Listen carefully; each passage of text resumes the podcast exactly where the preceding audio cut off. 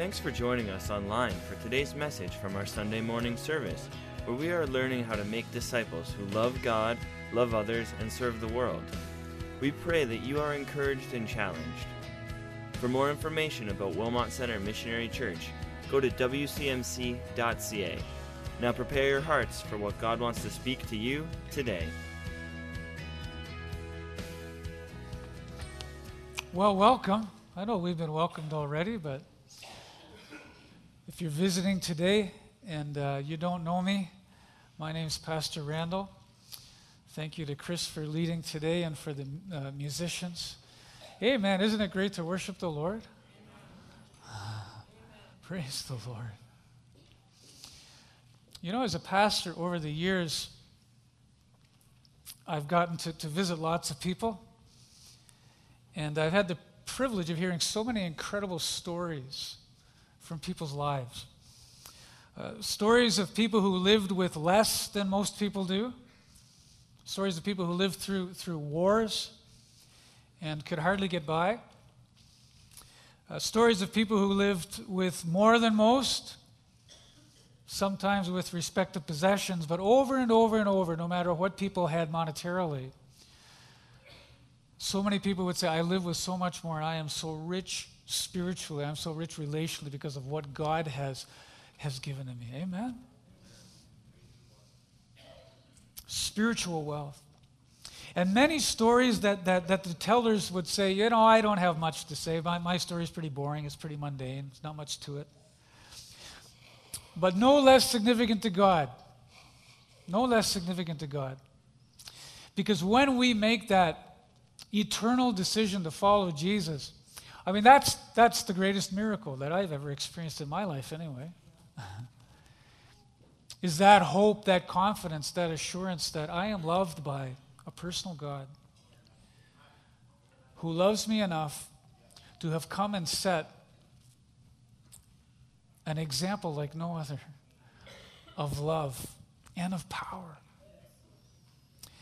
Uh, Easter is about, I believe, the greatest story ever lived. Greatest story ever told, greatest story ever known.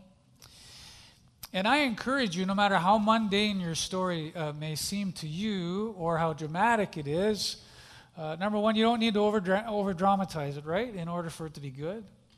And you don't need to under dramatize it either if God did something amazing.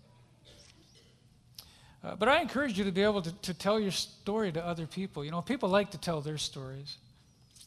And in the midst of those stories, there are always, or, or so often, opportunities for us just to say, well, as part of our story, I just thank God for this. I thank God for that. Man, God has been so good to me.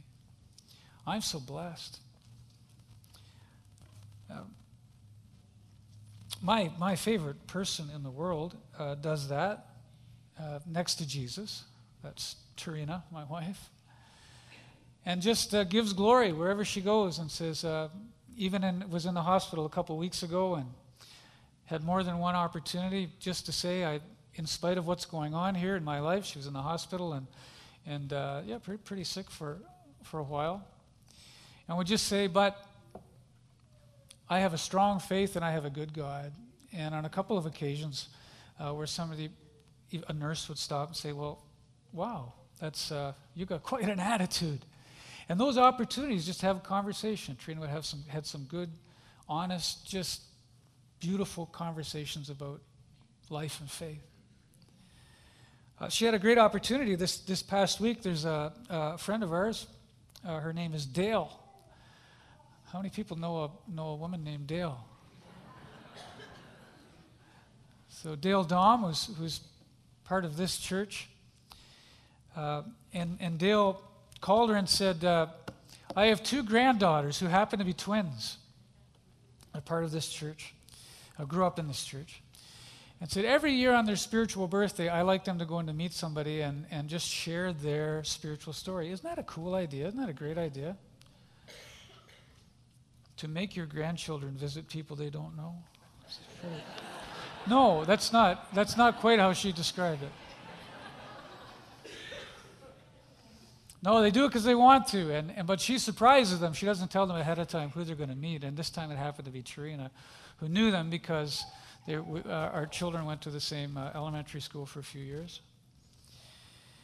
And uh, they got together to meet and, and they shared each other's stories, and Trina shared hers and they shared, shared theirs. what a great way to encourage each other in the faith, as well as to be able to share that with people who need encouragement toward coming to that place of following Jesus, too. Because Christ is risen. Will you say he is risen indeed? Amen. Uh, this week I've been drawn to what for me is one of the most moving stories in, in the Bible. And it's to an incident during Jesus' life that illustrates beautifully the justice and the righteousness that Jesus would make possible on a lonely hill and then in a cold tomb for all who would respond to follow him. Now, this happened during his life, but I think it's a great reflection of what he would make possible through his death and resurrection. It's in John chapter 8. And in that story, there is the intersection of several people's stories. A woman, a bunch of religious leaders, and a Savior. And their stories intersect together. And today, of all days, uh, intentionally. I'm not talk, going to talk quite as long as usual, I think. And so I don't have any PowerPoint today. But these, th- these groups of people, so a woman, a group of religious leaders, this group of people, and a Savior, intersected in an event that would point to the event that would take place on a hill called Golgotha and at a garden tomb. And the intersection of these people's stories started when this woman and an unidentified man who's, who's never identified in the story. They're caught in adultery. It seems she was married.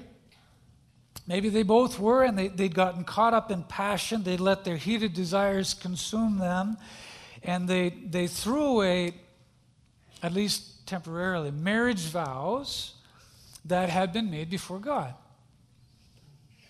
And beyond this event, we don't, we don't know the woman's story. Uh, we don't know if she'd been a victim of abuse. We don't know if she was married to a workaholic who was rarely home. Uh, we don't know if she was just interested in, in having what, what she thought would be some excitement. What we do know is that she'd been caught. Caught in the act? I don't know. But if that's the case, then it makes you wonder about the habits of her accusers. But that's another matter, right? Oh, by the way, in two weeks we begin a series. It's kind of an odd segue, but in two weeks we begin a series called uh, entitled Family Matters. As we walk through and we include Mother's Day and Father's Day, and so we invite you to that. We talk about uh, good relationships and dynamics in our families. So her accusers were religious leaders who'd caught the couple in a rendezvous. They were the Pharisees, and they responded with swift and complete condemnation. They were known for following the Old Testament law to the letter so far as they could, and the interpretations of the law to the letter. They minced no words in describing the consequences of this act. Deuteronomy 22 and Leviticus chapter 20 both call for the stoning of both people. So, of course, it strikes you as odd, strikes me as odd that they didn't bring the man who was involved. And if they'd looked at themselves, they'd have seen that they were just as worthy of condemnation for being the divisive, judgmental peeping toms that it seemed that they had been. So Jesus is at the temple. He's at the temple and he's, he's, teaching. He's got a large group of people. He's teaching them. And Jesus is a problem to this group of religious leaders, to the Pharisees. He's a teacher with a large following of people, and he doesn't do things just quite the way that the institution does them. And nowadays, that just would ring excitement for a lot of people who would say, I am done with institutionalized religion. And I get that. Jesus taught with authority, like nobody else did. He carried out claims that he was greater than a prophet, that he could forgive sins that he existed before Abraham. These guys did not like Jesus. He didn't dress like they did. He didn't hang out with the who's who of town. He, he taught clean living, but he hung out with people who didn't live so cleanly. The Pharisees would accept people after they got cleaned up.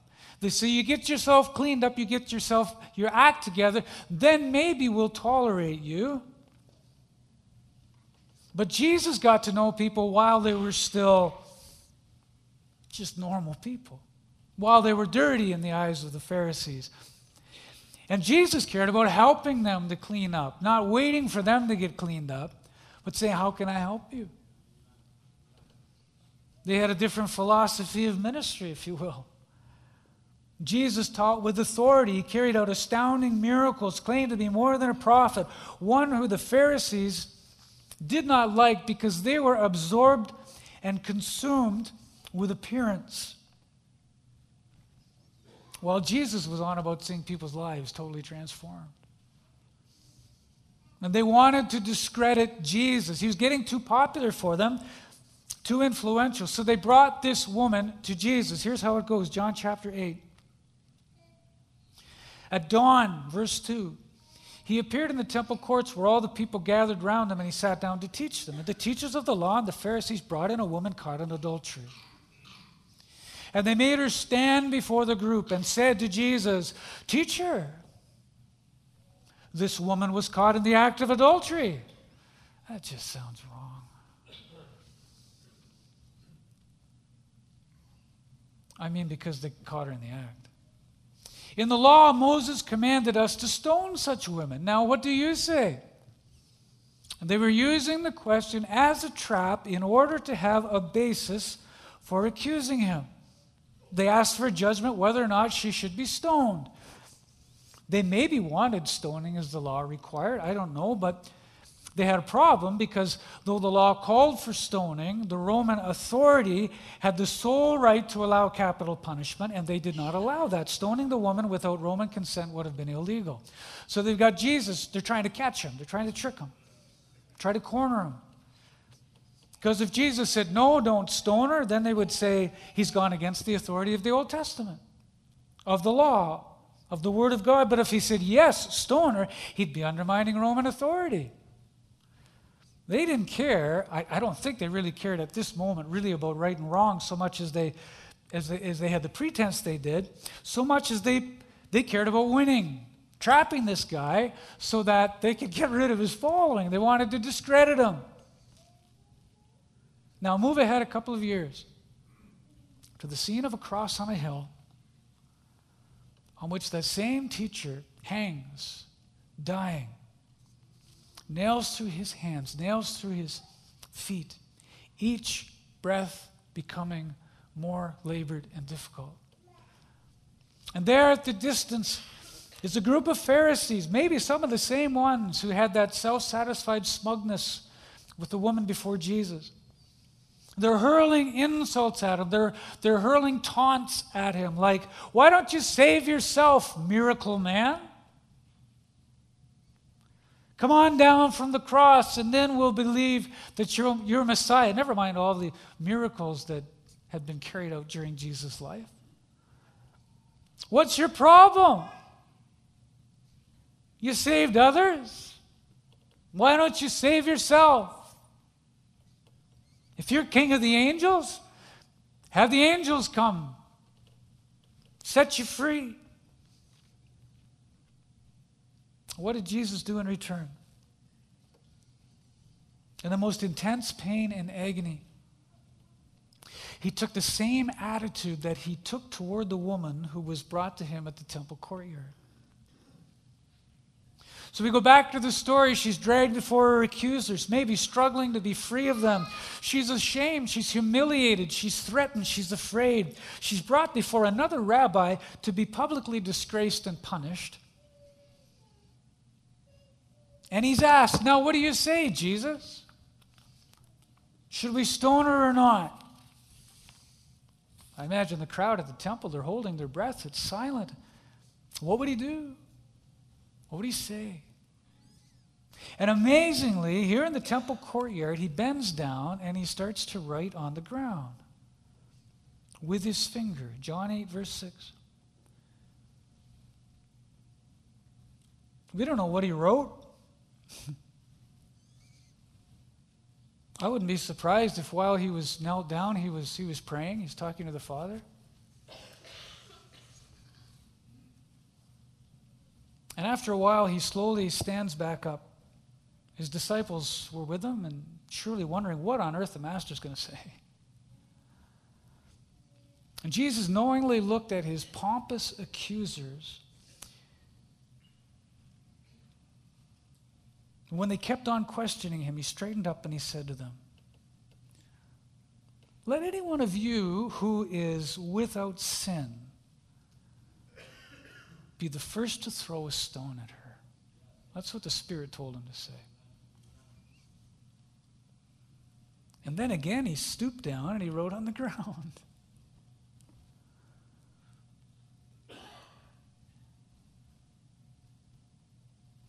Then, one by one, the oldest first began to walk away. I think maybe the oldest went first because some wisdom that comes with age was speaking to them, and they realized that Jesus was talking to their hearts and not to their heads.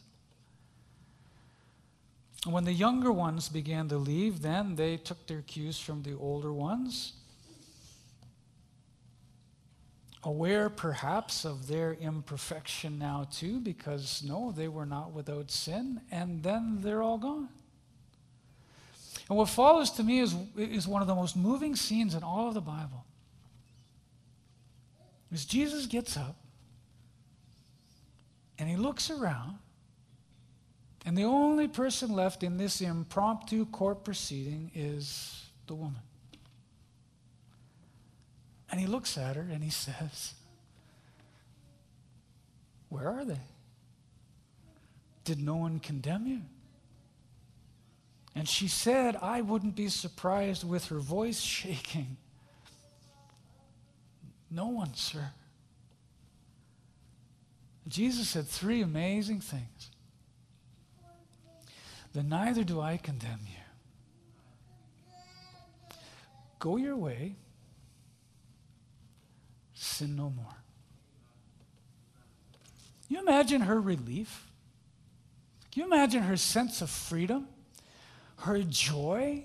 She'd just been hauled before by a bunch of men in front of another man, in front of this crowd of people to be absolutely humiliated. She probably wept under the, under the weight of the emotions. I, I wouldn't be surprised if she crumpled down to the ground at Jesus' feet, just so thankful and filled with joy. She might even have wanted to hug Jesus, but it wouldn't have been, it wouldn't have been proper. And she surely said, Thank you, thank you, thank you. And she went home completely changed.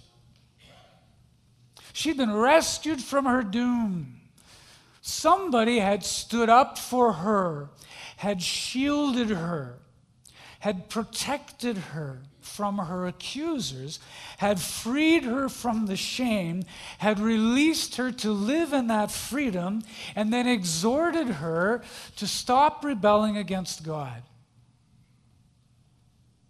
Jesus didn't endorse what she'd done.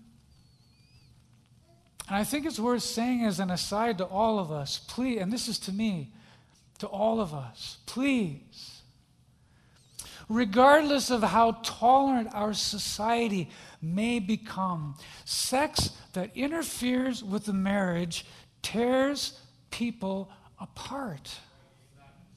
And it is sin. And whether it's an actual act of, of adultery, it starts in the mind. That's where the battle is. And it may go on to pornography. It may go on to, to, to an emotional relationship that, that doesn't actually commit adultery. It's well on the way. And please, please, please protect the sanctity of the relationship of marriage. Amen? Whatever our situation, whether we relate to the woman Or perhaps if we relate more to the Pharisees, or we relate in some other way. Jesus takes the shame, the guilt, the pride, the selfishness, the fear, the attitude, whatever it might be, the wrongdoing. He took it upon himself on the cross. Just as though he had done it, even though he lived without sin. And he chose to take responsibility on your behalf and on mine to take the accountability, to take the punishment, to make the payment, to become the payment. He rescued us from doom. He stands up for us. He shields us. He protects us from the great accuser, Satan and his angels.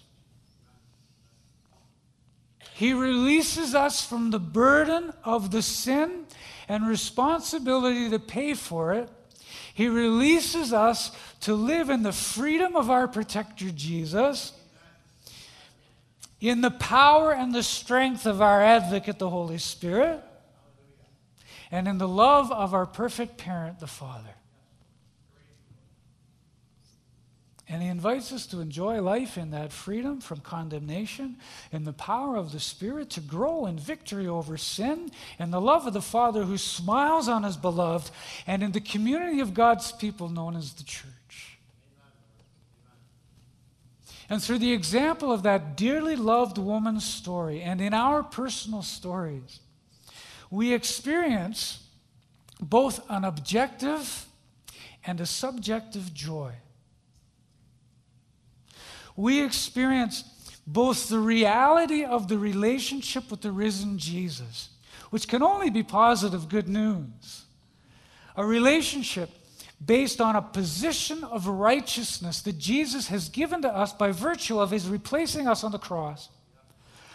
A relationship of favor, a relationship of belonging, a relationship of acceptance, a relationship of joy. That's what I mean by, by the objective reality of joy.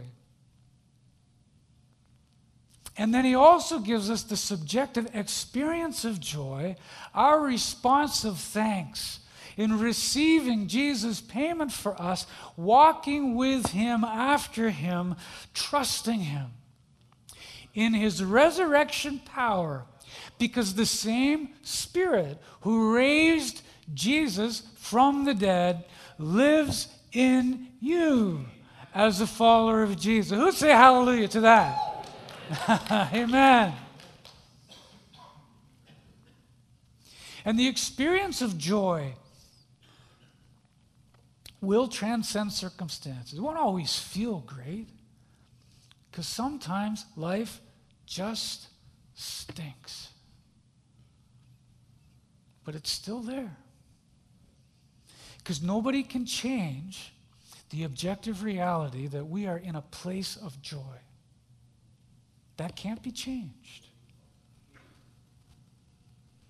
And we can be sure that that renewed, transformed woman told people great things about Jesus. You know, there's, there's no way she just went home and got home to the kids and, hey, mom, where were you? I just had a meeting with a friend. It's all good. No, oh, she had gone back. She, I met, I, I met Jesus. She, unbelievable what he did for me. It totally changed my life. I mean, she would have been so excited, without a doubt. It's like you have no problem bragging about the people that you love. I have no problem telling people about good news about people I love. I love to brag about my sons and the things that they do, the things they've accomplished, the things that they love to do. I, I'm proud of it. I'm proud of them. I love to brag on my wife and you might get sick and tired of it. I do it a fair bit in public. I like to brag about my mom, such a great woman of prayer.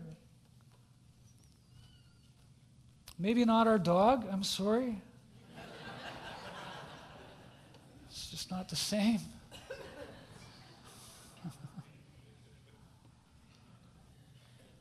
There are two young women who are part of, of this church who have a relationship, who have that relationship of joy and the experience of joy, and they are excited about taking that story, like I'm sure this woman did with her particular story. They want to take their stories and the story of Jesus to Mexico. And I think it's this week, right? Okay, they leave on Friday. Through a YWAM, Youth with a Mission related ministry there. And uh, they're excited about leaving on Friday. One of them is here, one of them is not. The other one's in Ottawa at school, I think uh, probably toward, toward the end of exams right now and that is Ali Bayer. The other one is, is Brooklyn Gerber. Now, ordinarily, our global missions team will bless people with funds, just an opportunity to bless if they're going on a, on a mission experience. But in this particular case, we can't, simply because it's a technical uh, Income Tax Act thing that there isn't an associated Canadian charity that we can give the money to. And that's just how it works. Charities have to give money to charities. So we're doing something different for them because of that situation. And, and we're, we're giving opportunity today because we can't write a check to a charity that we, we've put a jar, we're putting a jar at the Welcome Center. It's got their names on Brooklyn Gerber, Ali Bayer. And we just give you the opportunity. If, if you'd like to give them any money, just put that money in the jar and then that money is going to be uh, split between the two of them. Sound like a good plan? So again, we don't ordinarily do that. Uh, so, so if you're going on a mission experience in a couple weeks, please don't come to me and say, "Yeah, I want people to put out a jar for me too," because we this is Plan B. We do have a Plan A, so still tell us if you're going to go on a mission experience. So I need a microphone because I want to go to uh, to Brooklyn. Where's Brooklyn? Oh, look at you! You're right there. Awesome.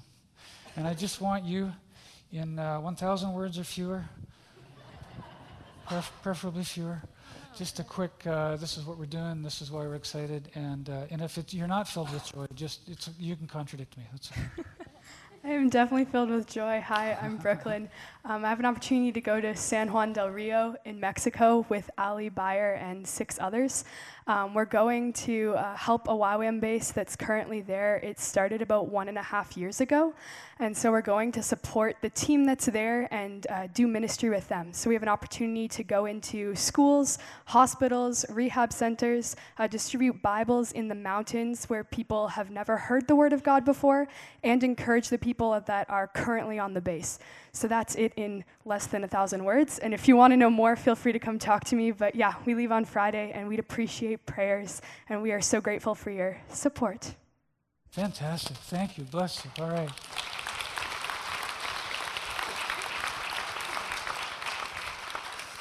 I want to take a moment to pray for you. And so, just anybody who wants to come around, if the elders are here and the missions team and, uh, and everyone else, you know, anyone who wants to come. Come you might as well come on over here, sure. Brooklyn. Come right up, right here in the center, and we can gather around. When would you pray? When is the chair of our global mission team? Bless the Lord. Save you pray. All right. Oh, Father, we come to you and we just give thanks. Give thanks for for um, the, the willingness of young people to go and spread your word. And Lord, we pray for their safety and we pray that, uh, um, that they will um, just receive your joy as they um, go and bring your word to others. And we pray that they will be blessed today with, uh, with gifts that will help them to um, buy the Bibles that they want to spread, to spread your word. Lord, we pray that, um, that they will be a blessing to the people on the base, that they will bring encouragement there, that they so uh, want to do. And we pray for the safety and that they will just have a wonderful, wonderful blessing trip to Mexico. Thank you, Lord. Amen. Amen and amen. Thanks for listening online with us. We trust you were encouraged and challenged by today's message. If you have a prayer request or an encouraging story about what God has been doing in your life, please email us at amen at wcmc.ca. God bless.